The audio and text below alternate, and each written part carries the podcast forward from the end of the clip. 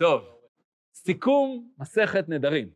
דיבור כללי על המסכת כבר נמצא בשיעור בפני עצמו, שיר כאב על הקדושה, אה, אבל אה, זה ילווה אותנו גם לאורך המסכת. זאת אומרת, זו מסכת שיש בה טרגדיה בבסיסה, אה, כיוון שהתשתית שלה היא הכוח הפלאי של האדם לייצר קדושה למילים שלו על ידי הנדר ולייצר התחייבות עצמית מאוד עמוקה, והבפועל שלה הוא איך אפשר לעשות עם הדבר הזה שימוש לרעה, עד כדי כך שחכמים בסופו של דבר מבטלים את הנדר.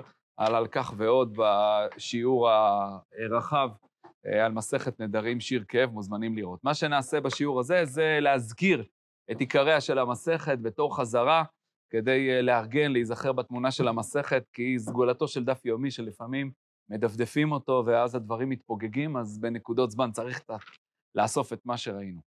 אה, יש, יש למסכת בסך הכל סדר לא רע מבחינת הפרקים. הייתי מסדר אותו בסדר הבא, ששלושת הפרקים הראשונים, אפשר להגיד שהם קצת יסודות הדין. בשלושת הפרקים הראשונים אנחנו נעמוד על הפעולה של הדיבור כפעולה מחוללת נדר, ונתעסק ביחס איך נדר נוצר. נדר נוצר על ידי המערכת של כוונה, דיבור, מעשה. במקרה שלנו זה לא בדיוק מעשה, אלא כוונה, כוונה, דיבור ומשהו שעליו החפץ חל. בסדר? על זה עוד נרחיב. אבל שלושת הפרקים הראשונים סובבים סביב הדבר הזה. פרקים רביעי וחמישי עוסקים במציאות, אה, אחת המציאות של סוגי הנדרים שיש אצלנו בפרק, וזה נדרי הנאה. סוג הפר... שני, יש שני סוגי נדרים שאנחנו פוגשים אצלנו במסכת. הראשון שבהם, נדרי הנאה, מה הכוונה? או שאדם נודר הנאה מחברו, שהוא לא ייהנה מחברו, או שאדם מדיר הנאה את חברו, פירושו של דבר אוסר על חברו ליהנות מממונו. וזה מחייב אותנו להגדיר מה נקרא ליהנות מחברך. יש כל מיני uh, היבטים, ופרקים רביעי-חמישי סובבים סביב השאלה מה נקרא ליהנות מחברך. אז זה בעצם סביב נדרי הנאה. זה פרקים רביעי-חמישי. פרקים שישי, שביעי ושמיני, הכותרת שלהם היא לשונות נדרים שונות. בשלושה פרקים עוסקים עם איזה סדר פנימי שנציג אותו כשנגיע לפרקים הללו, בפרשנויות של לשונות נדרים, כי כיוון שאתה נודר, אז עכשיו צריך לפרש את השפה שלך. אמרת, אני אסור ממשהו, מה, מה זה כולל, מה זה לא כולל? כדאי לציין ששלושת הפרקים האלה בעיקר עוסקים בנדרי פרישות. הנה הסוג השני של הנדרים שאנחנו פוגשים אצלנו במסכת. ככה שזה יוצא, אני לא יודע אם זאת הייתה כוונת רבי בעריכה, אבל יוצא שרביעי-חמישי עוסקים בסוג הנדר הראשון, נדרי הנאה, והשאלה היא, מה נקרא ליהנות מחברך? ושביעי, שמיני, שישי, שביעי, שמיני, עוסקים בנדרים מהסוג השני, נדרי פרישות, כמובן שנדרת פרישות ממשהו, עכשיו אתה צריך לפרש את המילים שאמרת, מה היקף הנדר שנדרת אותו. זה אה, שלושת הפרקים הבאים. שלושת הפרקים האחרונים במסכת, תשיעי, עשירי ואחד עשרה, עוסקים בפירוק הנדר. פרק תשיעי בחידוש הגדול, שהוא אה, התרת נדרים על ידי חכם, כן, זה הנושא של פרק תשיעי, פרק אה, מאוד משמעותי במשנה, מאוד קצר בגמרא, כי חלק מהתכנים שלו כבר עוסקים בהם קודם במסכת, ופרקים עשירי ואחד עשרה, הפרה על ידי אבא או בעל. בסדר? זה לשון הגמרא. לש... מה שנעשה על ידי הבעל או אבא נקרא הפרת נדרים, מה שנעשה על ידי החכם נקרא התרת נדרים או נשאלין על הנדרים, זה הלשון. אבל בכל מקרה, שלושת הפרקים האחרונים שלהם נושא, אז הנה תראו, בסך הכל המסכת מסודרת עם סדר די ברור, וזה עולה בצורה די פשוטה שמסתכלים במקורות. הצבת היסודות של יצירת הנדר, זה השלב הראשון, ליצור את הנדר, צריך לראות איך הנדר נוצר. השלב השני הוא שני סוגי הנדרים שעומדים על הפרק, נדרי הנאה ונדרי פרישות, והשלב האחרון הוא הפרת הנדרים. יפה, המסכת מסודרת בצורה מאוד אה, אה, יפה, ועכשיו נעבור יחידה אחרי יחידה. בסדר? יאללה. יחידה ראשונה, אה, איך נוצר נדר. זה בעצם הזה, והפרק הראשון, פרק כל כינויי, אה, לא כל הפרקים אפשר להגיד עליהם את הדבר הזה, אבל הפרק הזה כן, שכשמו כן הוא. זאת אומרת, הוא עוסק בידות וכינויים. זאת אומרת, במילים אחרות, בעובדה שהמילים שלנו הן לא תמיד ברורות עד הסוף. זאת אומרת, בכלל צריך, זה מחזיר אותנו ליסוד של נדרים. היסוד של נדרים זה שמדובר פה בכוונה אבל היא מתיישמת רק אם אתה מדבר. בסדר? בוא, בוא נבחין. יש מקומות אחרים שבהם ברור שבלי דיבור לא יכול כלום. כן? דוגמה קלאסית היא קידושין, ברור, כי יש פה אינטראקציה, קומוניק, קומוניקציה בין האיש לבין האישה. אז אם הוא סתם נתן לה, ולא ברור שזה לשם קידושין, טוב, נגיע לקידושין, נראה שלפעמים ההקשר כן מברר את זה, אבל לפחות חייב להיות ברור, חייבת להיות פה קומוניקציה. אבל מסכת נדרים היא משהו שהוא בין אדם לשמיים, בראש ובראשונה. אמנם לפעמים יש לזה השלכות על אנשים אחרים שצריכים לדעת שמודרים, אבל זה קודם כל קביעה של אדם מכוח היכולת שלו לנדור. זה גם לא חייב להיות קשור לאנשים אחרים. אם הוא נודר על עצמו פרישות ממשהו, זה לא בהכרח קשור לאנשים אחרים. אז במובן הזה, עיקר העניין הוא הרצון של האדם. אז זהו, שלא, שנקבעת ההלכה שנדרים מקבלים, מתממשים אך ורק אם הם יוצאים אל הפועל על ידי הדיבור. אבל ברגע שזה יוצא לפועל על ידי הדיבור, יכול להיות פער בין כוונה לבין דיבור. זאת אומרת, יכול להיות שמלשוני היה אפשר להבין משהו אחד, אך כוונתי הייתה אחרת, או מלשוני אפשר להבין יותר ממשהו אחד. המילים סובלות כמה פירושים, ויש כוונה אחת שעומדת מאחוריהם, ולכן החלק הראשון, ואני אגיד שאנחנו נראה את זה גם בהתחלת נזיר, פרק ראשון של נזיר מקביל לגמרי לפרק ראשון של נדרים, גם אותו דבר, ידות וכינויים. זאת אומרת, ידות, פירושו של דבר, אמרתי משפט שהוא לא באופן חד משמעי, אה, הוא מח- יכול להכיל את הפרשנות של נזירות, אבל הוא לא שלם. אה, או כינויים, השתמשתי במילים שהן כל מיני מילים מקבילות, ולא המילה עצמה. אז זה בעצם הדין, אה, אה, וההלכה היא שיש נזירות, גם על ידי ידות וגם על ידי כינויים. הגמרא דנה האם ידות גם ידיים שאינן מוכיחות, או דווקא ידיים שמוכיחות, ומסיקה שזה כן צריך להיות ידיים שהן מוכיחות. לכן בעצם זה יוצא שיש לנו שלוש אפשרויות. משפט מובן לגמרי, ברור שיש נזירות, ארבע אפשרויות, כן? משפט חסר כל משמעות, ברור שאין נזירות, ושתי אופציות באמצע, משפט שיש לו פרשנות שיכולה להיות נזירות. תשובה, אם זה נקרא ידיים מוכיחות, המשפט הוא לא שלם, אבל ביחד עם ההקשר, מי שהיה שם בסיטואציה היה יכול להבין שאני מתכוון לנדר, אז הנדר חל גם אם המשפט לא היה שלם. אם החוסר הוא יותר עמוק, שגם מי שהיה בהקשר לא היה יכול להבין שהתכוונתי דווקא לנדר ולא למשהו אחר, זה לא יכול. אז זה הדין של ידיים אה, מוכיחות, וזה אה, הדין הראשון של הפרק הראשון. הדין השני הוא הדין של כינויים.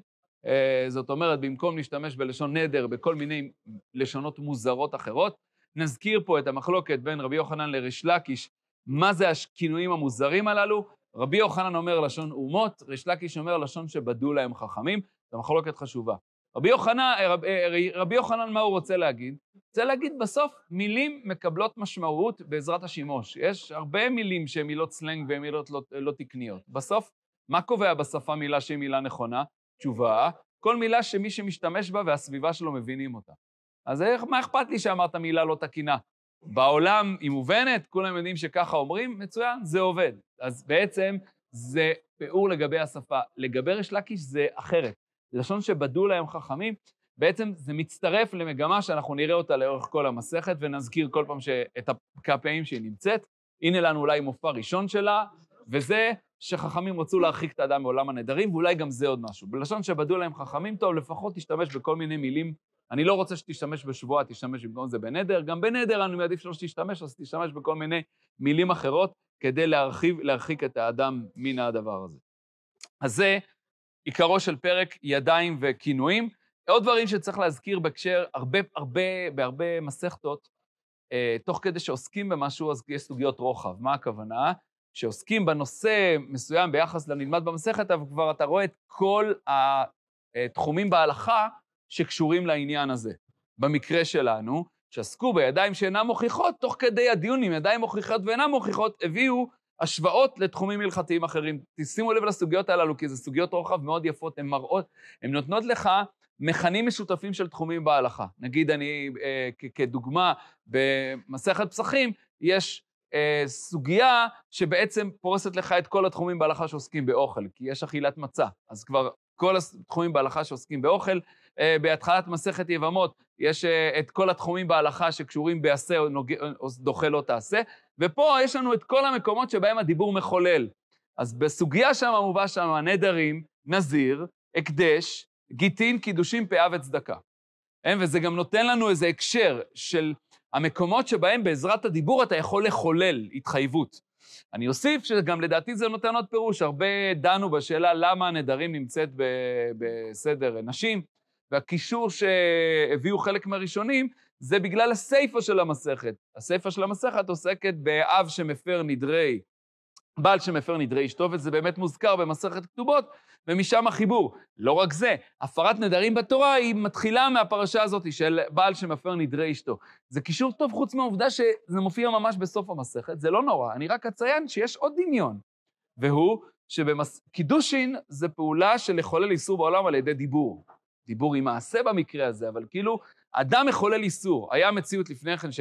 זאת, יש קדושות שהן נתונות לאדם מעילה לטאטה. סדר מועד הוא כזה. הקדושה הגיעה, עכשיו צריך להתנהל בהתאם, שבת היום להשם. סדר נשים הוא סדר, מציאות שיש חולין, זאת אומרת, במובן הזה שהאישה הזאת היא מבחינתך ככל הנשים שבעולם, ואז אתה מקדש אותה לאישה, ומהרגע היא מיוחדת לך. והדיבור יוצר פה את ההקדשה, ולכן נדרים וגם נזיר יכולים להתאים בהקשר הזה, כי באמת, אמנם צדקה ופאה לא, אבל שאר הדוגמאות, זאת אומרת, גיטין, קידושין, אה, נזיר, גיטין, אה, אה, גיטין, קידושין, נזיר ונדרים, הם שייכים כולם לסדר נשים. עוד הדבר נוסף שכדאי לציין, שאנחנו פוגשים בפרק הזה מפגש ראשון עם מה שילווה את המסכת, וזה, המסכת לא אוהבת את הנדרים. לשון המעטה, מה שנקרא. זאת ההתנגדות לנדרים פזורה לאורך כל המסכת, וכבר פה בדף ט' אנחנו פוגשים את זה לראשונה, דרך המשנה. זה לא רק בגמרא, זה גם במשנה. במשנה רמוז, בגמרא מפורש. מה הרמוז במשנה? המשנה בדף ט', כנדרי רשעים. זה נדר, כנדרי כשרים לא אמר כלום, כי אין כזה דבר נדרי כשרים. כשרים לא נודרים. אז אה, זה... אה, וגם נציין, כיוון שאנחנו אוהבים לציין את קיומם של קבצים אגדים גדולים, אז באמת כבר בפרק הראשון יש קובץ אגדי גדול שמדבר על הקשר בין נדרים לבין נידוי, עוסק שם בהקשרים של אה, דיני נידוי, ועוסק בעניין של אה, אה, הוצאת שם שמיים לבטלה, שלא להוציא שם שמיים לבטלה, וגם זה יכול להיות קשור להסתייגות הכללית מן הנדרים. טוב, עד כאן פרק ראשון, כותרת נדר, אה, אה, אה, ידי, ידיים, כינויים וידיים. פרק שני, פרק שני, אה, הכותרת המרכזית שלו זה נדר מול שבועה. בסדר? חשוב להגיד, המעבר הוא לא חד, אה, אבל זה הנושא המרכזי, והוא גם מופיע במשניות. כן, חומר בשבועות בנדרים מנדרים מבשבועות. כדאי לציין שההבחנות הללו הופיע בגמרא כבר בפרק ראשון, אבל נציין אותם עכשיו, כי פרק שני זה המשניות שלו וגם הסוגיות המרכזיות. ומה הם? מה ההבדל היסודי בין נדרים לשבועות? אז הבחנה הראשונה, שנמצאת במשניות פרק שני ובגמרות פרק שני, אבל היא הופיעה כבר בסוגיה הראשונה של נדרים, זה שנדר זה בחפצה, ושבועה זה במעשה, בגברא, כן? אבל כאן גברא במעשה. להישבע, אתה נשבע שעשית או שלא עשית משהו, כן? ושבועה קשורה למעשים, והיא נמצאת בכלל בסדר נזיקין. היא לא נמצאת פה, כן? כי סדר נזיקין עוסק, עוסק במעשים.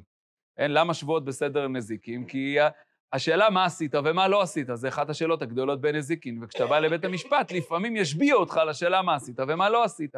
אז שבועה מתייחסת לזה כמו אברהם שמשביע את אליעזר. שים ידך תחת רירי רכיב ותישבע שתעשה ככה וככה. בעוד שנדר, נדר הוא בעצם תמיד קשור בהקדשת איזשהו חפץ. אה, צריך לציין שהראשונים קצת דנים בזה, מה הגבולות של זה, אם לא יכול להיות נדר בכלל, אם אין בו הדפסה במשהו, אבל עקרונית זה מה שעולה מפשט הסוגיות. נדר תמיד עובר, עובר דרך, דרך איזשהו חפץ שעליו זה, אה, אה, עליו מוכל הנדר, לכן אי אפשר לנדור על מעשים. תמיד נודרים על חפצים, יעקב, אה, שהוא נודר, אה, אה, אז זו שאלה על מה הוא מניח, אבל כשהקדוש ברוך הוא אומר, אנוכי אל בית אל, לך לשם, למקום שבו נדרת, ושם תיזכר בנדר. כאילו נדר קשור בלאחוז את הקדושה במשהו גיאוגרפי. לכן נדר הוא בין שבועות לבין קודשים. כי נדר הוא סוג של קודשים. מה זה קודשים? קודשים זה גם לקחתי בהמת חולין, אמרתי הרי זו קורבן, באותו רגע הפכתי אותה לקודש. אז במובן הזה נדר הוא כמו קורבן. הפכתי משהו להקדשה. רק קודש של, של קורבנות הוא קודש, יש לו הלכות ידועות, זה שייך למקדש ויש לזה דיני מעילה. פה זה קודש מסוג אחר, קודש במובן הזה שזה אסור עליי, אסור על אחרים, אבל זה איסור מאוד נקודתי, ובמובן הזה הוא דומה לשבועות. אז אפשר להגיד שיש לנו שבועות שמדברות על מעשים, קודשים שזה הקדשה, ונדר, שזה הקדשה על מעשים. נקרא לזה ככה. אז זה אה, אה, הבחנה, זה גם משליך על עוד כמה השלכות של הבחנה בין נדרים לבין שבועות. הראשון הוא שאי אפשר להישבע על מה שאסור בתורה, כי מושבע עומד בהר סיני, וזו שבועה חסרת כל תוקף, אבל אפשר לנדור, כי אני לא נודר על מה שכתוב בתורה, אני רק אומר, קונם סוכה זו עליי. אני הופך את הסוכה להיות אסורה. שבועה זה התרסקות, התורה אמרה, תעשה סוכה, ואני אשבע לא לעשות את הסוכה, אין משמעות למילים שלי, אבל נדר זה הסוכה הספציפית הזאת היא קונם, ולכן היא יכולה להיאסר. נפקא מינה נוספת, אי אפשר להישבע שבועה אחרי שבועה. אם מסרתי על עצמי משהו בשבועה, השבועה הבאה היא כבר חסרת משמעות, אבל אפשר כן לעשות נדר על גבי נדר ולהתחייב, מכיוון שבעצם הנדר הוא מין כמו, הוא לא על מעשה, הוא על חפץ, אפשר לומר ככה. אמ, אז זה השוואה בין נדרים לבין שבועות, שנמצאת אה, אה, כבר במשניות ומתרחבת בגמרא. Uh, המרכיב הנוסף הוא השלכה נוספת לגבי נדרים, וזה כלל חשוב נוסף, מדפיסים בדבר הנדור ולא בדבר האסור, וגם בזה עוסק פרק שני. מה הכוונה? כשאני בא ל- לעשות נדרים, אני יכול לאסור על עצמי משהו, אני יכול לאסור על עצמי מעשה דרך משהו, כן? קונם עליי דבר זה וזה אם לא אעשה ככה וככה, או שאעשה ככה וככה. זאת אומרת, אם אני אעשה או לא אעשה בהתאמה למה שאמרתי, אז הדבר הזה יהיה אסור, אסור עליי, והדבר הזה הוא הבסיס. אבל אני יכול לעשות את הקונם אך ורק דרך דבר האסור, ולא דרך דבר הנדור. לכן, זו המשנה הראשונה בפרק. אה, כבשר חזיר, כעבודה זרה, כאורות לבובים, וכל אלו, זה מותר. או אומר לאשתו, הרי את עליי כאימא, כדי לאסור את עצמו, הרי זה מותר. למה? כי זה דברים שהם אסורים ולא נדורים. נגיד את זה במילים אחרות, יש שני, שני, שתי תצורות קדושה, מלמעלה למטה ומלמטה למעלה. מלמעלה למטה זה דברים שהקדוש ברוך הוא קובע לנו כקדושים. אנחנו צריכים להגיב לעובדה, לקדושה כעובדה קיימת.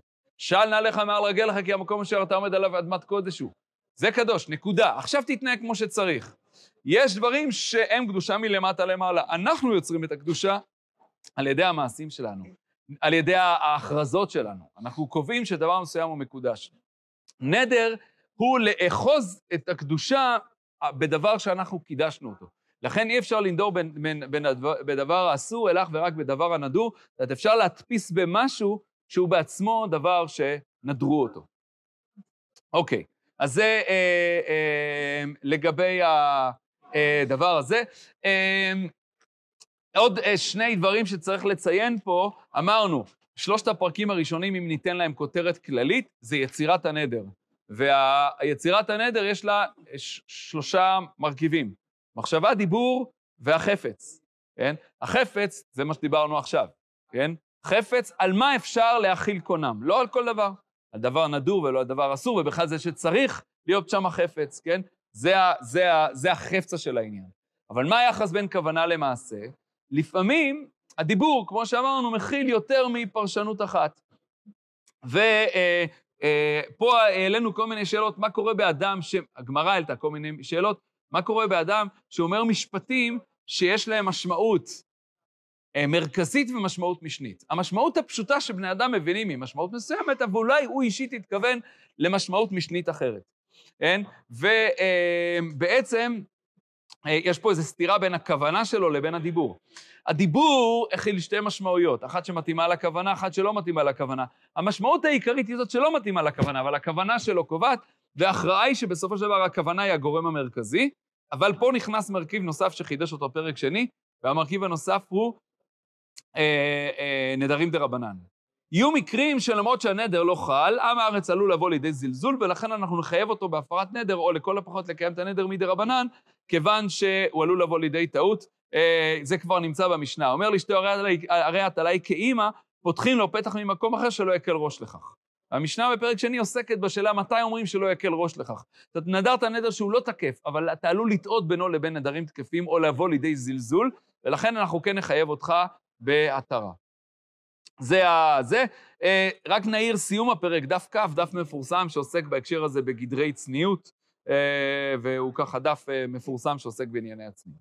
הפרק השלישי והאחרון בעולם יצירת הנדרים, הוא אה, מה שנקרא ארבע נדרים, כן? זאת אומרת, אה, כשמו כן הוא, ארבעה נדרים שחכמים התירו, וכבר פה אנחנו רואים עוד מרכיב נוסף, כן? שהוא גם, אם נרצה, אפשר להוסיף אותו למסע לשלילת הנדרים. וזה אה, שיש נדרים שכולם מבינים שזה... אתה לא התכוונת באמת מה שאמרת. כן? זה נדרי הוואי, אה, נדרי זירוזין. זאת אומרת, שני אנשים בשוק עושים עסק, אין, באימא שלי אני לא נותן לך את זה ביותר מככה וככה, כן? אז כולם מבינים שהדברים האלה זה מילים חסרות כל משמעות, וחכמים עושים פה, מכריזים שיש נדרים שאפילו לא צריך לבוא להפר אותם. אנחנו מראש קובעים אותם כנדרים ריקים מתוכן. נדרי זירוזים ונדרי הוואי. סוג אחר זה נדרי שגגות ונדרי אונסים, שזה מקומות שבהם נסיבות חיצוניות גרמו לכך שאנחנו הם מתירים את הנגד נדר כי לא לקחת בחשבון כל מיני נתונים, או כי נכפו עליך כל מיני נתונים, או כי היית אנוס לנדור את הנדר. אז זה הנושא המרכזי ברובו של הפרק. כדאי לציין שבפרק הזה בגמרא, דפים כ"א, כ"ב הם באמת דפים מרכזיים במסכת, כי יש בהם שני דברים. א', יש בהם דיון מרכזי לגבי נושא התרת הנדרים, כן? איך פותחים בנדר, האם פותחים בחרטה או הם פותחים בחרטה, אה, האם צריך להפר או לא צריך להפר, ולדף כ"ב, ממש זה המקום שמרכז את הכמה וכמה ממרות מהחריפות ביותר של, אה, של אה, שלילת הנדרים. המפורסמת בהם, שמוזכרת נדמה לי שלוש פעמים במסכת, אבל דף כ"ב זאת הפעם הראשונה, כל הנודר כאילו במה במה, וה, כאילו בנה במה, והמקריב עליה כאילו, והמקיים כאילו הקריב קורבן. אה, ההקשר שם זה האם מותר להשתמש במילים האלו כדי לייצר את החרטה. אבל מביאים שם עוד כמה דברים מאוד מאוד חריפים נגד מי שנודר. זה ממש ככה דף מרוכז, דף כ"ב עמוד א', ומה שעוד מרתק שם, מה שעוד מרתק שם, זה שמיד אחרי שעוסקים בהתרת נדרים, ומהתרת נדרים עוברים לסדרת גינויים, הקובץ הבא אחריו הוא בגנותו של הכעס. וממש זה מקום שבו אתה רואה, הנה קובץ שאומר מה התשובה. למה, מה מפריע לך קורבן? בבקשה. כל הכועס, הרי זה ככה, וכל הכועס זה ככה, ואנחנו נראה את זה גם בהמשך במסכת. שהנדרים, ההקשר שלהם היו אנשים שכועסים, והנדר הפך להיות השיטה הכי טובה לטפס על עץ שאתה לא יכול לרדת ממנו. אה, אה, אה, ולכן שם זה באמת הקשר מאוד מאוד חזק.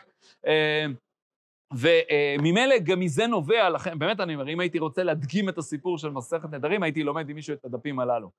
מה, איך עושים בשביל לאתר נדרים? אז כאילו אומרים, לב זה עליך, זה ביטוי מאוד יפה שיש שם, שהוא ממש משקף יפה את התרת הנדרים. תגיד לי, אתה רואה ראית אז את הדברים כמו שאתה רואה אותם עכשיו?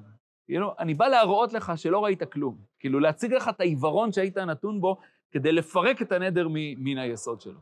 אז זה ממש אה, ככה מקום מרכזי שבו אה, מופיעה הפרת הנדרים. שוב, כמשניות היא מופיעה בפרק תשיעי, אבל כסוגיה, הסוגיה המרכזית אולי נמצאת פה, באמת פרק תשיעי הוא פרק אה, קצר. זה מהותי לעניין הנדר, הרחבתי את זה בשיעור השני, אבל בכל זאת אני אגיד על זה מילה. חוויה של הנודר זה שכשהוא נדר, הוא היה לו פרספקטיבה על החיים. הרי כשאתה מחייב את עצמך קדימה, אז הנקודה היא, אני, אני רואה את החיים עכשיו מספיק טוב כדי להתחייב עליהם, כן? כל אדם עושה את זה.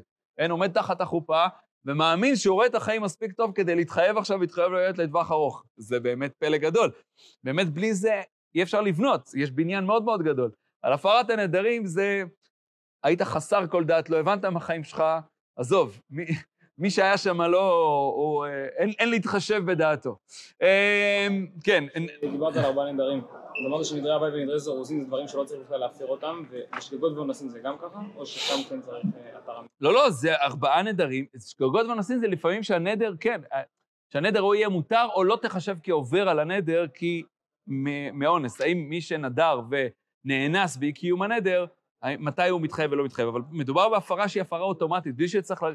התרה שהיא התרה אוטומטית ושצריך ללכת לחכם. אני כן רוצה להזכיר אה, עוד, אה, כן, סוגיות חשובות שיש לנו בפרק הזה. אחת, בדף כ"ג, אה, היא חשובה בגלל שהיא הבסיס לכל נדרי. כי דף כ"ג, נזכיר את האופציה, בהתחלת שנה להפר נדרים לכל השנה, וזה הבסיס אה, בגמרא לכל נדרי. ובאמת אה, הרבה ראשונים ממש ירדו על התפילה הזאת ואמרו שאסור לומר אותה, ומה זה כן, הדבר הזה? כן, ובמיוחד שהנוסח שלנו כולל שני דברים מופרכים. אחד, היתר רטרואקטיבי לכל נדרי השנה החולפת בלי לפרט ובלי בית דין. שתיים, גם אה, הכרזה על הזה, בכלל, התרת נדרים מראש. את כל יהודי, תקשיבו מה זה, אנחנו פעם בשנה מכרזים, תקשיבו, כל מה שאני אומר בשנה הקרובה, אל תיקחו אותי ברצינות. זה הכרזה בערב ראש השנה. זה ממש מדהים, כי אנחנו עוד שנייה הולכים להתפלל. באים לפני ריבונו שלם, ריבונו שלם, תקשיב, לפני שאני מדבר, בוא נתחיל. אל תיקח ברצינות שום דבר, תחשבו שכאילו ככה היו עושים תחת הקידושים. תקשיבי, אני כבר רוצה עכשיו להגיד לך, אל תקחי ברצינות שום דבר שאני אומר. טוב, אמ, אז זה באמת עורר, אני אומר שבעצם היום תפילת כל נדרי זה תפילת זיכרון לעולם הנדרים. כאילו, היא בעצם באה להעיר ולעורר עולם שהוא בעצם חכמים הצליחו בפרויקט שלהם. הוא פשוט כמעט כבר לא מתקיים יותר, מתקיים בשוליים, אבל לא בצורה משמעותית, ואדרבה, החיסרון שלו הוא גם געגוע. אה, זה בדף כ"ג, אה, ונזכיר עוד סוגיה מפורסמת בדף כ"ט, סוגיית ברפדה, קדושה שהייתה בהם להיכן הלכה. כן, היחס בין קדושת הגוף לבין קדושת דמים. קדושת הגוף היא סוג של ישות, וקדושת דמים היא סוג של אה, פונקציה, ולכן ההבחנה ביניהם היא, היא חשובה. החלק השני של הפרק, שהוא במשניות, הוא ממש חצי מהפרק, אבל בגמרא הוא קטע מאוד קצר, מתחבר למה שנראה בפרקים שישי עד שמיני, שזה לשונות של נדרים, וכאן זה אה, בעיקר קבוצות, כן? מודרני מקבוצת פלוני, מודרני מקבוצת אלמוני, אה, אז איזה קבוצות אה, אה, נכללות בדבר הזה? הגמרא מאוד מקצרת במשניות, חוץ ממשנה אחת, כי, וזה הסיפור של מודרני מהרעלים, כן? כי באופן חריג, כבר רבי במשנה מביא קובץ אגדי. זה נדיר, לא בהרבה מקומות, יש מקומות, אבל לא רבים, שבהם, יש מקומות לא, רב, לא רבים שבהם רבי מביא אה, דברים, קבצים אגדיים במשנה, וכך גם פה, ב, אה, לגבי המילה, והגמרא כמובן מרחיבה בדבר הזה, אז יש לנו פה קובץ אה, מדרשי גדול לגבי המילה, וכבר הצענו תוך כדי הלימוד, שחוץ מהקישור האגבי שיש פה, זאת אומרת, מתוך זה שאמרו ערלים, אז דנו בזה שמילה, אם אני אתמצת את הסוגיה של מילה, אני אגיד ככה, עורלה על פי הגמרא זה לא מצב פיזי, אלא מצב לאומי. לכן מי שנודר מן הערלים, זה נודר מכל גוי, בין אם הוא מעיל ומעולי, בין אם לא, ולא מכל יהודי, בין אם הוא מעיל ובין אם לא, בין אם הוא איש ובין אם הוא אישה. אה, אבל מתוך זה באמת מרחיבים בגדולתה של המילה, ורק נעיר שזה זועק עד השמיים, שיש פה עיסוק במילה. מסכת נדרים זה עיסוק במילה.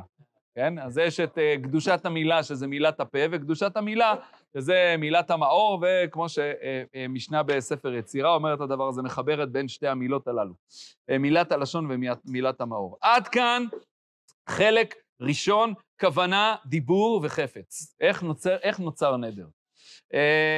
אמרנו, שני החלקים הבא, שני הפרקים הבאים, אין בין פרק רביעי, כן, ופרק חמישי, עוסקים בנדר הנאה מחברו, וכיוון שעוסקים בנדר ההנאה מחברו, נוצר, נוצר שאלה מאוד מעניינת.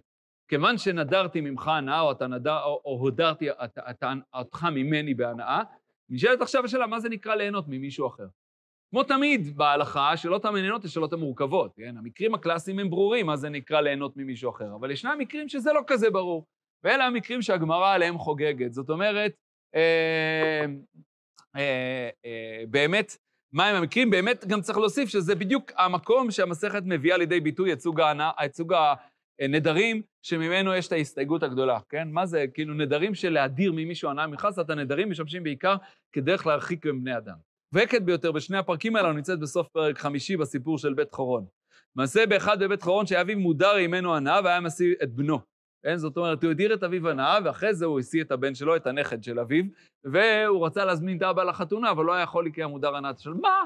כאילו, באיזה סיטואציה נוצר מצב שבן אדם מדיר את אביו, כן? אז זה אולי מספר את הסיפור בצורה ככה מאוד אה, אה, חדה, כן? אז אה, אה, זהו, אז זה באמת אה, הגדרות של מה נקרא ליהנות, ובאמת אחד מהסוגיות המעניינות בהקשר הזה, הוא הכלל הידוע שמצוות לאלף נהנות ניתנו. כיוון שמצוות לאו ליהנות ניתנו, ממילא אני יכול לעשות לך מצוות ואתה, וזה בסדר, כי מצוות לאו ליהנות ניתנו. הנה דוגמה קלאסית של משהו שאני עושה בשבילך, אבל הוא לא נכנס תחת השם הנאה, אבל כמו תמיד זה יותר מורכב, כי הרבה פעמים המעשה הוא מעורבב, ויש בו מצווה, אבל יש בו גם הנאה נוספת, ולכן השאלה היא מתי, כמו למשל כהן, האם כהן שמודר הנאה יכול לעבוד, מודר הנאה ממך יכול לעבוד בשבילך או לא? האם הוא שלוחי דרחמנה או שלוחי דידן?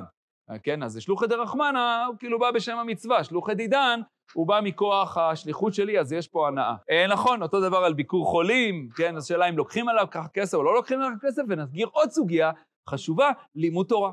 האם ללמד תורה זה דבר שמותר לקבל עליו כסף או לא, ונגזרת מזה אם הוא נכנס בתוך ההנאה או בתוך אה, אי ההנאה. אז באמת אה, בדף ל"ח יש לנו סוגיה גדולה על האפשרות או אי האפשרות לקחת כסף על לימוד תורה, וכיוון שהתשובה היא שאי אפשר, אז uh, עולה השאלה ממה נתעשר משה. והתשובה היא מפסולתן של לוחות, כן? אבל uh, יש דברים שאפשר לקחת עליהם, יש דברים שאי אפשר לקחת עליהם, אז uh, uh, זה, ה, זה הפרק. סיומו של הפרק זה עוד נתיב לעקיפת הבעיה. אנחנו מכירים את הנתיב המרכזי לעקיפת הבעיה, שזה התרת הנדרים, אבל בסוף פרק רביעי מופיע עוד נתיב לעקיפת הבעיה, וזה היכולת לתת דרך מישהו אחר. זאת אומרת, אה, אה, לעשות אה, הערמה. אני לא נותן לך, אה, אתה מודר הנאה ממני, אני נותן למישהו אחר ושהוא ייתן לך. אז זה באמת בודק את הגבולות של uh, עד כמה אנחנו מתירים את הערמה, מה קורה במצב ששנינו הולכים לבד במדבר ואנחנו מודרים מנה אחד מהשני, שזה ממש קלאסיקה, כן? כן? זאת אומרת, אנחנו שנינו לבד, והדבר האחרון שאנחנו רוצים לעשות לפני מותנו זה להדיר הנאה אחד מהשני, שנקרא מי שנודר לבד מת לבד. אה, אז איך אפשר בכל זאת אה, לתת לו אוכל על, בעל כורחו, למרות שהוא מודר הנאה והוא לא יכול, לשים לו על הסלע, ובהקשר הזה גם מחלוקת עקרונית מה זה מה? הפקר, בדיוק. האם, הפקר, האם יכול להיות הפקר בלי שמישהו אחר יזכה? שזו מחלוקת מאוד מעניינת, מחלוקת רבי יוסי ורבנן. לדעת רבי יוסי, אי אפשר להפקיר. הפקר זה רק אם מישהו אחר זוכה במקומך. זה דימוי יפה, כי להבין שיטת רבי יוסי, זה להגיד שהזבל שזרקת על הפח הוא עדיין שלך. כאילו, אם מישהו אחר לוקח אחריות במקומך זה בסדר, אבל אם השתמשת במשהו, הוא שלך. אין, דבר כזה חפץ בלי בעלים. יש משהו שהוא בטבע, ברגע שנסע לו בעלים פעם אחת, מפה והלאה חוק שימור הבעלים. תמיד יש בעלים כלשהם, ואם לא, אז הבעלות שלך נמשכת. טוב, זה פרק רביעי. פרק חמישי, אה, רק נוסיף בהקשר הזה, שהמחלוקת רבנן ורבי יוסי משמשת כבסיס למחלוקת לגבי אה, מה שאנחנו עושים ביטול חמץ. האם כשיטת התוספות, שזה דין הפקר, או הרמב"ן, שאומר שזה דין מיוחד ולא דין הפקר, ואחד הרעיון שלו זה רבי יוסי. כי מה יגיד, רבי יוסי לא חולק על אה, אה, ביטול חמץ, אבל לפי שיטתו, אין כזה דבר לשלח לשום מקום. לכן מכאן ברור, אומר הרמב"ן, שזה לא הפקר, אלא ביטול, שזה משהו אחר. Uh, טוב, פרק חמישי, פרק השותפים. אז uh, המשך הדיון במודר הנאה, אותו דבר. זאת אומרת, מה נקרא ליהנות? פה יש לנו סוג חדש של בעיה. מה הסוג החדש של הבעיה? שלפעמים אתה שותף. וכיוון שאתה שותף, אז אתה נהנה ביחד איתו. כל חלק הוא גם שלך וגם של השותף, שבמקרה הזה, בעקבות ההצלחה הגדולה שלכם כשותפים, הדרתם מנה אחד מהשני. ועכשיו צריך להגדיר באיזה מקרים אתם, אה, אה, אה, מותר לך להשתמש ומתי אסור לך להשתמש, קשור לסוגיה מפורסמת בש"ס, אם יש ברירה או אין ברירה. זאת אומרת, האם כשאני משתמש, מתברר בדיעבד מהו החלק שלי? והתשובה היא שכן, שיש מקומות שיש בהם ברירה, ויש מקומות שבאמת זה של שנינו, ואז אי אפשר להשתמש, וזה מביא על הסוגיה הבאה, פרק חמישי, לא של שותפים, אלא של ציבור.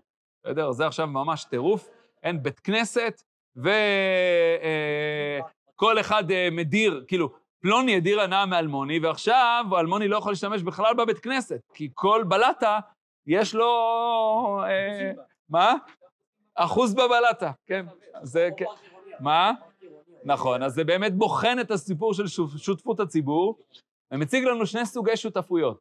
שותפות אחת, שזה כולנו ביחד שותפים, ובאמת בכל בלטה בבית כנסת יש לי חלק, וסוג אחר שיש בעלות אלטרנטיבית של הציבור, שלא שייכת לאף אחד, כמו ירושלים וכמו מקומות מסוימים שאינם שייכים לאף אחד, ובדף מ"ח הנה לנו עוד uh, משפט uh, של הגמרא שמראה את שאלת היחס לנדרים. כן, אז באמת uh, uh, מופיע שם הסיפור לגבי אנשי הגליל. אנשי גליל, דף מ"ח, אנשי גליל קנטרנים היו, והיו נודרים מנה זה מזה, ועמדו אבותיהם וכתבו חלקם לנשיא. כאילו אמרו, בואנה, כאילו כל הגלילים, חבורת עצבניים.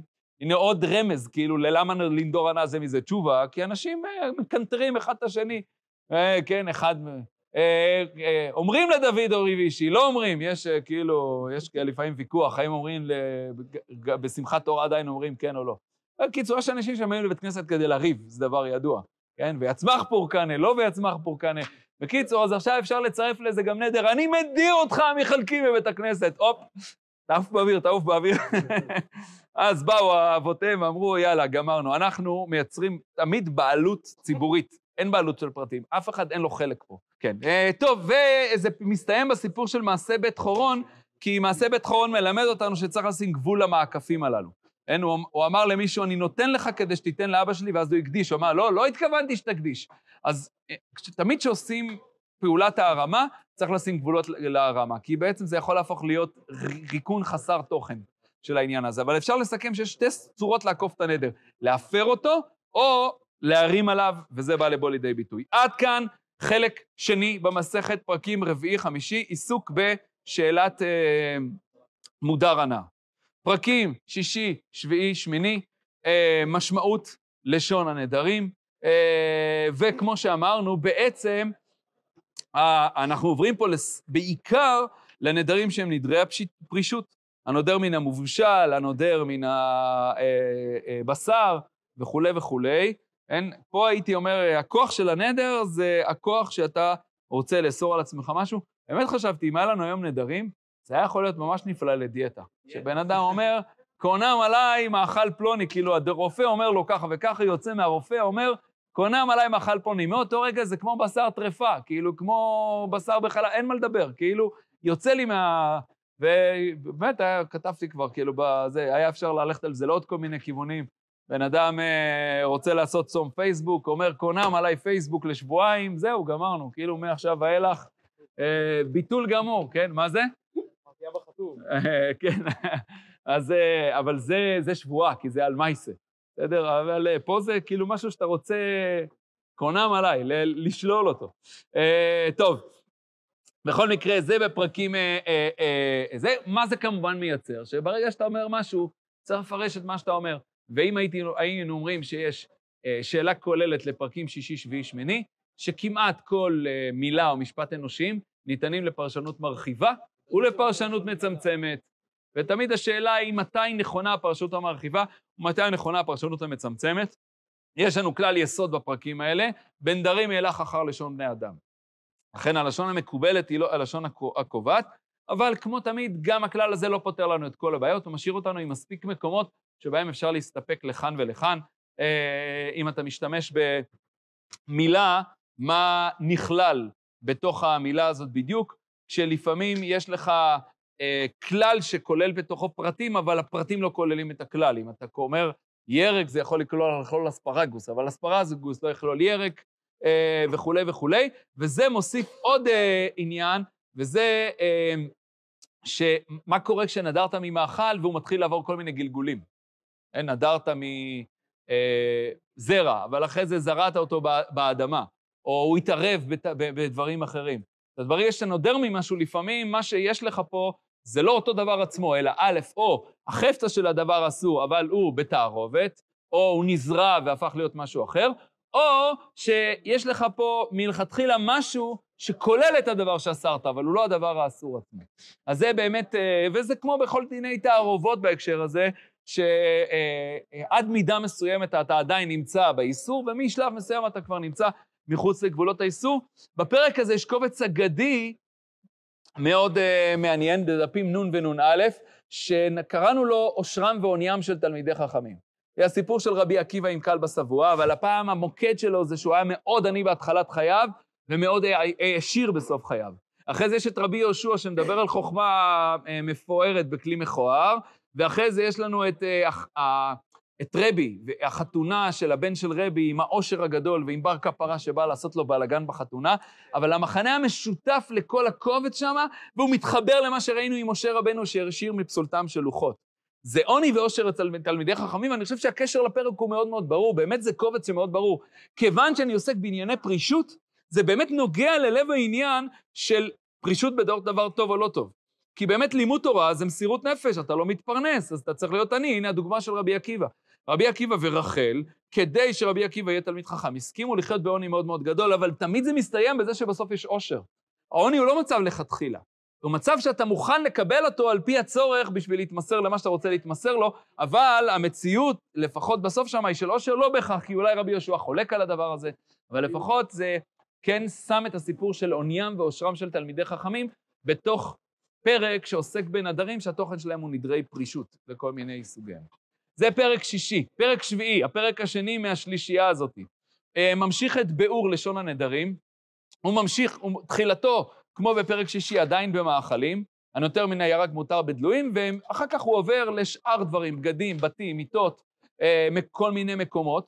אה, דבר מעניין שצריך לציין בפרק הזה, זה באמת את העוד משהו שמאפיין את השפה האנושית, כשבאים לפרש שפה אנושית, וזה שהרבה פעמים יש משמעות נכונה, משמעות לא נכונה ומשמעות גבולית. זאת אומרת, ועל זה חולקים. אין, מי שנודר מן הירק, האם הוא מותר בדלויים? כי אם נדרתי מן הירק, ירק ברור שזה המשמעות. קטנית ברור שלא. ודלויים זה גבולי. כן? וזה משהו שקיים הרבה פעמים בשפה, שיש משמעות שהיא חצי יכולה להיכנס פנימה. ומה האינדיקטור המעניין? זה מחלוקת רבי עקיבא ורבנן, מה יגיד השליח? אם אני אשלח אותו לשוק להביא ירקות, אני אגיד לו, תביא ירק, והוא לא ימצא ירק, הוא יחזור ויגיד, תקשיב, אין ירק, אולי נביא דלויים, אבל הוא לא יגיד לי, אולי נביא קטנית. אמרתי לך ירק, מה אתה אומר לי קטנית? אבל הוא כן יגיד דלויים. זאת אומרת, דלויים, העובדה שהשליח לא יחשוב שזה הפירוש, אבל הוא כן יחשוב שזה אלטרנטיבה מתקבלת על הדעת, מראה שזה שייך לתחום המשמעות הגבולית, וזה בכלל בשפה. שהרבה פעמים רוצים לתחם שפה בצורה ברורה. תגיד לי, הוא דתי או חילוני? הוא, אה, לא יודע, ימני או שמאלני? התשובה היא שיש תשובות מובהקות לכן, ויש תשובות מובהקות ללא, ויש תמיד הרבה הרבה מצבי ביניים. אה, ו... אה, טוב, לא יודע מה יהיה פה האינדיקטור של השליח, מי זה השליח ש... אה, טוב, אה, זהו. אה, זה מביא, אה, יש פה גם סוגיה נוספת שהיא חשובה, כי היא מציינת עוד משהו מעניין. גם פה, בפרק הזה, עוסקים במה שעסקו בפרק שלישי. זאת אומרת, בדבר שהיה נדור ואחר כך הוא התערב באיזושהי צורה. פה זה בצורה אחרת, שזרעתי אותו באדמה, ואז הוא גדל, ובעצם החלק של האיסור מתבטל בחלק שגדל אחר כך, ודנים בדבר הזה. אני רק רוצה להוציא משם משפט אחד שהוא בעיניי מאוד משמעותי. יש כלל גדול וחשוב מדיני תערובות, והוא שדבר שיש לו מתירים, אנחנו מחמירים בו. למה? כי יש לו מתירים, אז למה לי להקל עליך? הרבה פעמים הקולה נובעת מזה שאין ברירה. אני לא רוצה לתקוע את המצב, אבל אם יש לי פתרון אחר, אני מעדיף אותו. לכן דבר שיש לו מתירים, אנחנו בדרך כלל אומרים שאסור בכלשהו. וכאן ההגדרה החשובה, אה, והוא שתערובת בנדרים אוסרת בכלשהו, כי נדרים זה דבר שיש לו מתירים. זו הגדרה חשובה, כי ברור לחכמים שאתה הולך להתיר את הנדר. זה לא אופציה, אולי תתיר, אולי לא תתיר. לא, אתה תתיר את הנדר, מה זאת אומרת? אין שם דבר כזה, אין נדר שאין לו הפרה. כלומר, זה לא מונח על כל נדר ונדר. האמירה היא שנדר ככלול... נכון, נכון, נכון, נכון, נכון, נכון, נכון, נכון. אז זה באמת אה, אה, קובע אה, איזשהו עיקרון מאוד חשוב, שהוא מראה שלשיטת חכמים, נדר זה באמת דבר שעניינו להיות מופר. החלק האחרון של הפרק, החלק השני, עוסק בנדרים תלויי תנאי. לפעמים אתה מתנה, אם כך וכך הנדר יחול, כן? אז, אה, והדבר הזה יוצר אה, אה, סדרה של אה, הלכות שנובעת מזה, או נדר שיחול מעכשיו, אבל יש לו תנאי עתידי, כן? אה, אה, קונם עלייך מעכשיו אם את הולכת להורים שלך מפסח עד סוכות. אז כל מיני תנאים כאלה, ועוסקים בשאלה, התנאי חל, כן? אפשר לעשות תנאי עם נדר, אבל עכשיו השאלה, האם הנדר חל כבר מעכשיו, או שרק כשיתברר שהתנאי יתקיים. כל הדוגמאות של ה... כמעט כל הדוגמאות של הנדרים במסכת הן דוגמאות, אתה משתמש בכוח הנדר בשביל לכפות את הדעה שלך. כאילו, אתה לא יכול להגיד, אתה רואה שדעתך לא מתגבלת, אז אתה שולף את ה... לא, לא עושה אנלוגיות להיום, כי לא... שלא נסתבך. מה? אתה יכול להגיד שהנדרי הפרישות הם ניטרלים, אני לא יודע. ההתייחסות אליהם היא לא כל כך ברורה. אבל uh, השימוש בנדרים, uh, אפילו, אתה יודע מה, גם לגבי הנדרים האלו, בואו נראה עוד מעט, כאילו, גם אליהם היחס הוא בסופו של דבר שלילי. פרק אחרון, קונם יין, uh, הפרק האחרון בשלישייה הזאתי של לשונות הנדרים, וכאן הנקודה היא חיבור בין נדר לבין זמנים. כן, כשאני בא לבאר את הנדר, אז נדר יכול להיות גם תלוי זמן. אה, קונם יין שאני תואם היום, שבת, שבוע, כן? אז עכשיו יש פה ביאורי זמנים, גם המשמעות של זמנים שונים, כן, יום, האם יום זה יום הלכתי או יום זה מעת לעת, אבל גם כשאתה קובע זמן, הרבה פעמים יש את השאלה אם זה עד או עד בכלל, עד פסח, זה עד התחלת פסח או עד סוף פסח, והגמרא מבחינה בין לשונות שונים כדי לקבוע את הדבר הזה. ובדף ס"ב מופיע שם השימוש ב, ה, של רבי טרפון, שמצטער על זה שהוא השתמש בכתרה של תורה, וגם את זה אפשר לצרף למה שראינו על עושרם ועוניים של חכמים, כי רבי טרפון לא רוצה, כי הוא היה אדם עשיר, הוא לא רוצה להשתמש בתורה שלו בשביל... כן, אז זה מתחבר לך. עד כאן החלק השלישי במסכת פרקים שישי עד שמיני. החלק האחרון במסכת פרקים תשיעי עד אחד עשר, ועניינם, כמו שאמרנו, הוא לפרק את הנדר. וזה כמובן צריך להתחיל מפרק תשיעי, כי הוא באמת פרק עצום מבחינת תורה שבעל פה, כי חכמים מחדשים פה דבר, כמו שהגמרא אומרת במסכת חגיגה בעצמה, הררים תלויים בסערה. היתר נדרים, הררים תלויים בסערה, כי באמת מה שהם עושים זה פירוק הנדר.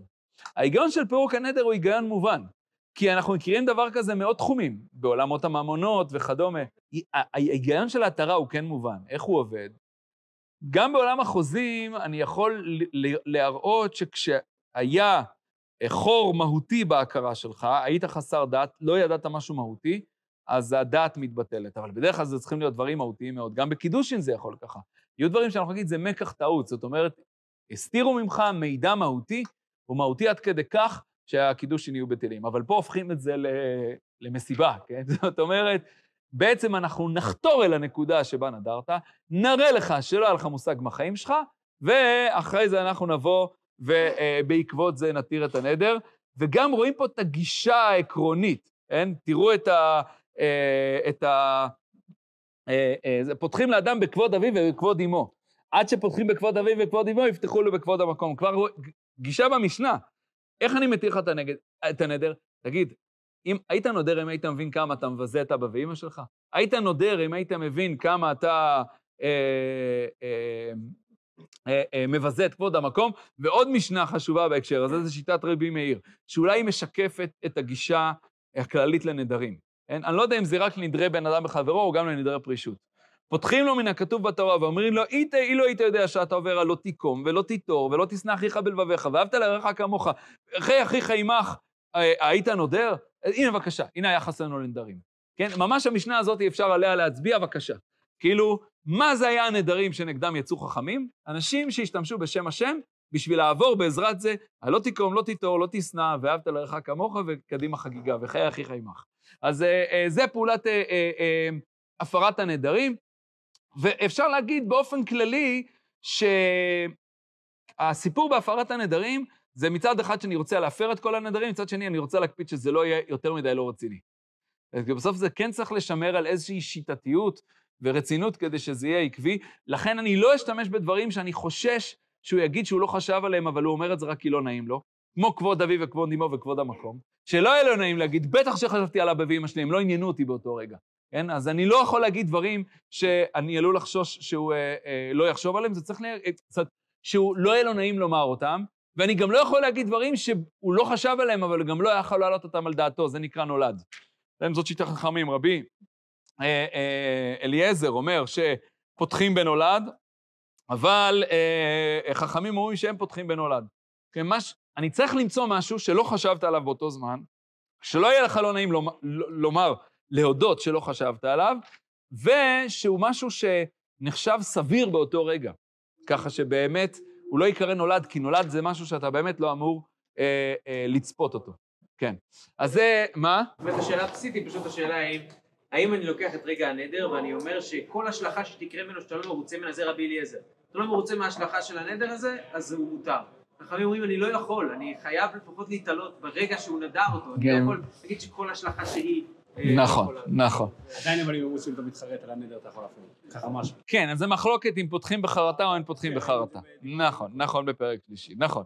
טוב, אמ, ולזה אה, מצרפים את השאלה, האם, אה, עוד שתי הסתייגויות. הסתייגות מספר אחד, זה המודר הנע מחברו אין מתירים לו אלא בפניו. ושם מופיע סיפור עם צדקיהו ועם נבוכדנצר, שהוא מביך את חכמי ישראל. רואים איך אתם מתירים נדר אלא שלא בפניו, ובעיניי יש שם מקום שבא לשקף את הבעייתיות בהפרת הנדרים, כי מילה שלך היא לא מילה. יש בעיה, בסוף הפרת הנדרים הייתה הכרעה אסטרטגית, אבל יש לה מחיר יקר, כי מילה זה לא מילה. אה, מה? מה? כן, נכון, כפי שבאמת קרה. וגם מתי, אם אתה מבטל מקצתו, אתה מבטל את כולו. אה, שעושים הבחנה בין מצב שכל חלקי הנדר כרוכים יחד, ולכן אם הפרת חתיכה אחת, הכל מופ... לא הפרת, התרת חתיכה אחת, הכל מותר, לבין מצב שכל חלק בנדר עומד בפני עצמו, ולכן כל אחד דורש הפרה. עוד, עוד מקום שחשוב לציין אותו בסיפור של המסכת שלנו, זה סוף הפרק. סוף פרק תשיעי יש דף חשוב. נדמה לי שזה דף ס"א, אני לא בטוח, לא כתבתי לי פה, אה, וזה הדף על כל הבעלים הקריזיונרים ששולחים את האישה שלהם אה, לירוק על רשב"ג, לפוצץ אה, נרות על הראש של בן בוטה. הוא דף חשוב בעיניי כי... מה? כן, שם זה, זה טעות, זה נכון. אבל הוא דף חשוב בעיניי, כי אני חושב שאפשר לראות את המוטיבציות של חכמים להפר את הנדר. כי הם חטפו את הדברים האלה על הגוף שלהם. כן? זאת אומרת, זה ממש דף שמספר. זאת אומרת, הוא אומר, מה זה נדרים? זה בסוף בעל קריזיונר, והוא שולח את אשתו לבזות את התלמיד חכם. כן, ס"ו. באמת, כאילו, אני כמעט רואה את המוטיבציה של רשב"ג. רשב"ג מגיע עם היריקה לבית המדרש ואומר, את הדבר הזה צריך לבטל. כאילו, זה לא יכול להיות. תראו מה יצא. מה זה קדושה? שהמופרע הזה שולח את אשתו לירוק, זה... כל הזמן שהוא שלח אותה, אבל לירוק בסוף עליי, אני צריך לסבול את השטויות של הריבונו שלם, בשביל זה הבאת לנו קדושה, בשביל שאנשים ירקו עליי, טוב. טוב, אז זה אה, באמת סוף הפרק, הוא גם עוד אה, נקודת ציון חשובה במהלך של מסכת נדרים. זהו, פרקים עשירי ואחד עשרה עוסקים בדין של התורה. זאת אומרת, דין של אה, הפרת הנדר על ידי האב או על ידי הבעל, יסודות הדין שמופיעים בתורה. ההקשר של הפרשה בתורה הוא הקשר פטריארכלי ברור. זאת אומרת, האב ואחר כך הבעל הוא ראש המשפחה, ובתור ראש המשפחה הוא נושא באחריות, וכיוון שכך הוא יכול אה, ל, ל, להפר את הנדרים, כיוון שההתנהלות של הבית היא בעצם נמצאת אה, באחריות שלו. צריך לציין שכבר בתורה יש צמצום לזה, כי התורה מצמצמת את זה רק ליום שומעו, זאת אומרת, היא לא נותנת לו כוח מוחלט, אלא רק ליום שבו הוא שמע על הנדר. ואצל חז"ל אנחנו מוצאים צמצום נוסף, שלא מדובר בכל הנדרים, אלא דווקא בשני סוגי נדרים, נדרי עינוי נפש ונדרים שבינו לבינה. אך ורק הנדרים הללו. ועוד צמצום שאנחנו מוצאים אצל חז"ל, זה שגדולה שלא התחתנה, גם היא יצאה מרשות אביה. זה צמצום חשוב, אנחנו נראה אותו, בא לידי ביטוי בעיקר בקידושין. בתורה המציאות הזאת לא מוכרת. כאילו, כל אחת היא נערה זה מישהי שהתבגרה מבחינה גופנית והיא עדיין תחת אביה, ועוד לא התחתנה. חכמים אומרים, לא, נערה זה זמן מוגבל, ואחרי זה היא גדולה, וברגע שהיא גדולה, היא יוצאת מרשות אביה, באמת במסכת קידושין האישה מקבלת את הקידושין. זה המקרה המצוי במסכת קידושין. אה, גם כאן נמצאת ההסתייגות הזאת. אז אה, אה, בפרק עצמו גם מוסבר עוד קישור. למה הוא יכול להפר את הנדרים של עינוי הנפש שלה? התשובה, כי הוא אחראי לספק את צרכיה. ואם היא נודרת, בעצם צרכיה לא יסופקו, והוא אחראי לדבר הזה. עד כדי כך הדברים מגיעים שבמסכת כתובות אפילו מציגים את האופציה שאם הוא לא הפר את הנדר, יוציא וייתן כתובה. כי אתה אחראי על כל צרכיה, ואם היא נודרת, אתה מנוע מלספק את הצרכים. אז זה יותר דבר יפה שהחכמים בעצם מנויים על זה שלדאוג לכל העם, לכן הם זה שמתירים. אה, אבל לא, לא, אבל פה זה לא התרת נדר, זה הפרת נדר. אה, אתה אומר החכמים עושים את מה שעושה הבעל, למרות שחשוב להבדיל. יש הבדל גדול בין הפרה להתרה. ההפרה של הבעל או של האב לא חוזרת לשורשי הנדר, אלא מפרה מאותו רגע. זה משהו שהתורה חידשה אותו. היא נדרה, הנדר רחל. יכול להיות שהוא, אגב, כבר חל עשר שנים. פשוט היא לא סיפרה לו על זה עד היום. ביום שהוא שומע הוא מפר, והוא מופר משם והלאה. זאת אומרת, בעוד שבהתרה אני חוזר אל שורש הנדר, ואני מפקיע אותו מלכתחילה, אבל אתה יכול להגיד שיש פה דמיון. בסדר? ובאמת זה מופיע פה כי יש פה לימוד מראשי המטות, כן? הלימוד של ראשי המטות הוא אולי המקור ל, ל, לכוח ההפרה הזאת. טוב, אז זה אה, בעצם, אה, זהו, נזכיר, פרק עשיר עוסק במצב המיוחד של נערה מאורסה. נערה או מאורסה היא במצב ביניים, היא ואביה ביחד מתירים את נדריה, אה, ויש יתרון על האב, של האב על הבעל, לכן נקרא, נקרא נתרוקנה רשות האב אל הבעל. זאת אומרת, אם הבעל ימות, האב יקבל את הרשות שלו, מה שאין כן להפך. אה, ועוד אה, אה, מדברים על זה שאין הפרת נדרים בראש, והם גם חולקים בשאלה מה זה יום שומעו. האם יום שומעו זה יום הלכתי או 24 שעות. גם קובעים שהפרת נדרים היא אפילו על ידי אדיוטות. פרק אחרון הוא הפרק על עיקר הפרת הנדרים, כי הוא מביא את מחלוקת רבי יוסי ורבנן, שלדעת רבנן הם מרחיבים את המושג עינוי נפש לכל מקום שבו האישה אה, מונעת מעצמה משהו, בעוד שרבי יוסי מצמצם את המושג אה, אה, אה, אה, עינוי נפש. דבר שני שהסוגיה מבארת, יש הבדל בין היתר של עינוי נפש להיתר של בינו לבינה, כי בנדרי עינוי נפש הוא מבטל לגמרי. ואפילו אם אחרי זה הם יתגרשו, הנדר בוטל, אם היא רוצה שתנדור מההתחלה. לעומת זאת, בנדרי, בינו לבינה, הוא לא באמת מפר את הנדר, אלא הוא רק מפקיע אותו כל זמן שהם ביחד, וברגע שהם יתגרשו או תתאלמן, הנדר אה, יחזור. אה, וזה באמת מביא אותנו למצבים שבהם אה, אה, הוא יכול להפר רק את חלקו. זאת אומרת, היא נדרה איזה נדר רחב, הוא מפר בתוך זה רק את החלק שלו, כמו נטולני מן היהודים, היא נדרה נדר רחב, הוא בתור זה מפר רק את החלק שלו, וזה מסתיים ביציאת האב מתחת ידי אביה, בשלושה גדרים, שזה בבגרות, או בנישואים, או במות האב, בשלושת הנקודות האלה הבת יוצאת מידי אביה, אה, והוא לא מפר את נדריה יותר. אה, והסוף, כאילו, נזכיר גם בהקשר הזה שיש היבטים של טעויות בהפרת הנדר, באיזה מקרה הבעל יכול להגיד לא ידעתי, באיזה מקרה היא הידיעה שלו, היא בעיה, שלו, זה החלק השלישי, ובזאת מסתיימת מסכת נדרים, שמסתיימת בהפרת הנדרים. כן, כשמה כן אז ממש אפשר לראות אותה כסיפור. לחולל את הנדר, אה, שני סוגי הנדרים המרכזיים, ולפרק אותו. יהי רצון שנזכה לעולם שיש בו דיבור מקודש, אמיתי ומתוקן, בסייעתא דשמיא.